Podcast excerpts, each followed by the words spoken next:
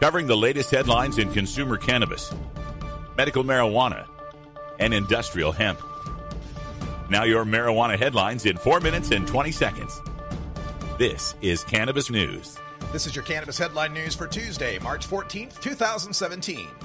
In a bid to crack down on drug trafficking, the Colorado House on Monday voted to put new limits on homegrown marijuana that would dramatically reduce the number of plants people can legally grow in residential areas.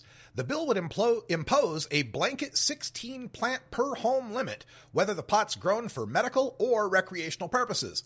That represents a significant reduction from the current cap, which goes as high as 99 plants for medical marijuana patients and caregivers, a limit that law enforcement officials say has been exploited by large scale international crime organizations.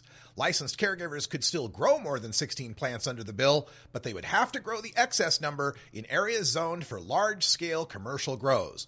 It also would allow local governments to impose further restrictions by ordinance, something many already do. Denver, for instance, has a 12 plant limit. Also on Monday, the House gave preliminary approval to a companion measure, House Bill 1221, which would create a $6 million a year grant program to help local law enforcement crack down on illegal grows.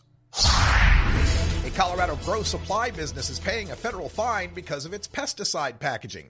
Grow Depot, a hydroponics and indoor gardening store in Northglenn, was cited and fined by the U.S. Environmental Protection Agency for allegedly repacking and selling unlabeled pesticides, the agency announced Monday. It's the first time the EPA has penalized a Colorado grow shop for unlabeled pesticides, officials say.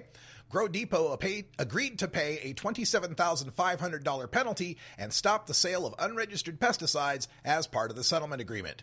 In May 2016, a Colorado Department of Agriculture official conducting a pesticide inspection found that Grow Depot employees had poured registered brand name pesticides from their labeled bottles into unmarked, smaller half ounce and one ounce dropper bottles, according to the settlement.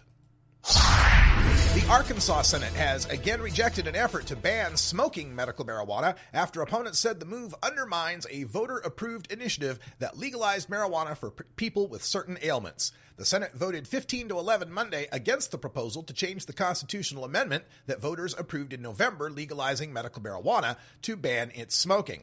The measure needs at least 24 votes to advance to the state house. The vote marks the second time the smoking ban failed before the Senate. The measure is among several restrictions lawmakers are considering to marijuana. The state is set to begin accepting applications for dispensaries in July under the amendment. A motion to allow the bill to come back again later failed on an 11 to 0 vote. Marijuana advocates spent millions of dollars to put a legal marijuana law in place in Massachusetts last year and indicated Monday they are willing to spend more to protect the law approved by almost 1.8 million voters. Beacon Hill leaders have made clear they intend to change the law, parts of which took effect in December, the rest delayed six months by the House, Senate, and Governor, and the committee in charge of making alterations to it is scheduled to hold its first hearing Monday. Jim Borghesani, the communications director for the successful Yes on 4 campaign, who now with the Marijuana Policy Project, said the advocacy group is prepared to spend money in Massachusetts to make the case that legislative changes violate the voter approved law. Changes being considered by the legislature include increasing the marijuana tax rate, reducing the adult home grow allowance, capping the number of marijuana licenses, and setting an upper THC potency limit. Marc and Jodie Emery have been ordered to cease operating their cannabis culture dispensary business after they were arrested Wednesday at Pearson Airport while on their way to catch a flight to Barcelona. Jodie Emery said Saturday in a phone call from Toronto. The following day, police in Toronto, Hamilton, Ontario, and Vancouver executed 11 search warrants. They were released on bail Friday afternoon with conditions that require Marc and Jodie to stay and live in Ontario, though Jodie may visit their home in Vancouver with city and court permission, she said. They have been banned from entering any cannabis culture location or office, including the BC Marijuana Party and Cannabis Culture magazine headquarters in Vancouver, British Columbia.